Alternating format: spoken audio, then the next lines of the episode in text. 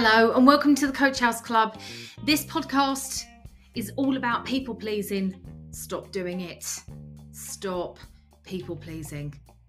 Many of you that listen to this are probably parents or parents with pets and children and commerce and life.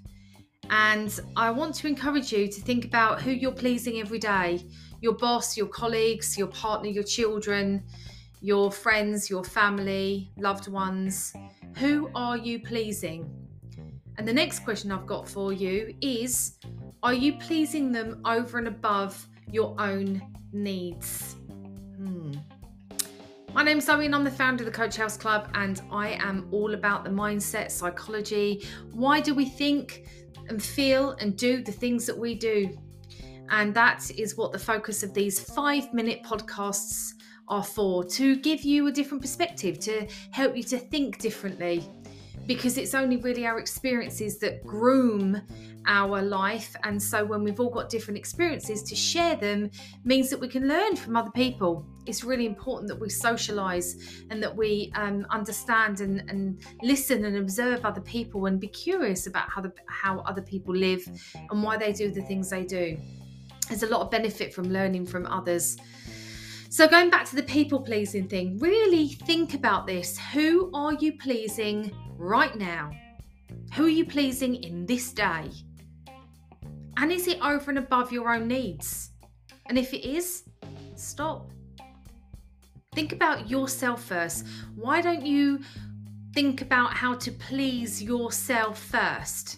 I don't mean that in a, a selfish, narcissistic way or um, being uh, I, uh, giving you the impression that you know you are on a pedestal. We're all very important and you are magnificent. What i'm saying is is that we need to self-serve first. That's what i'm that's the angle i'm coming from.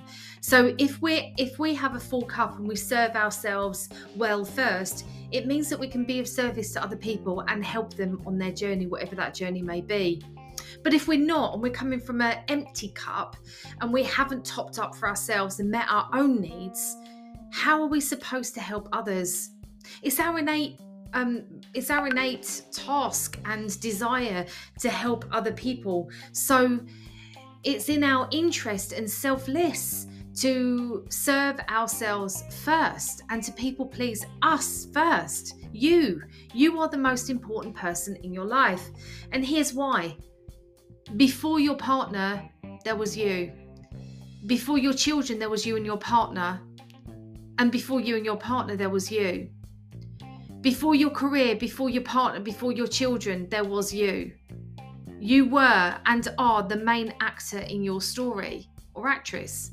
So it's up to you to make the necessary boundaries and people please for yourself first. Meet your own needs.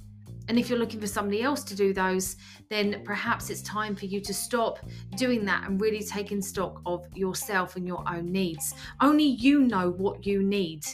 And unless you're absolutely fantastic at communicating those on a regular basis to all people around you, it's kind of a minefield. So we work on a lot of assumptions through most of our days and our weeks and our months and our years. We make an awful lot about assumptions about what people do and don't know.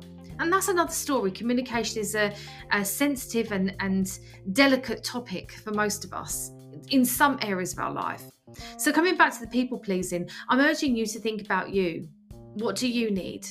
And then, when you've got what you need, you're absolutely equipped uh, to help others.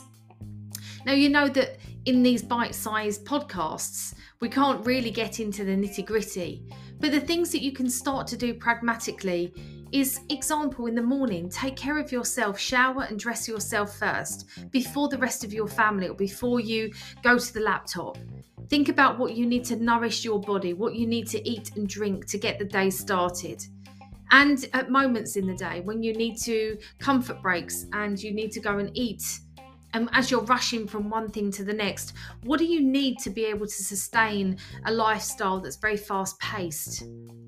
So, that's it from me today, but think about that and remember, please yourself first.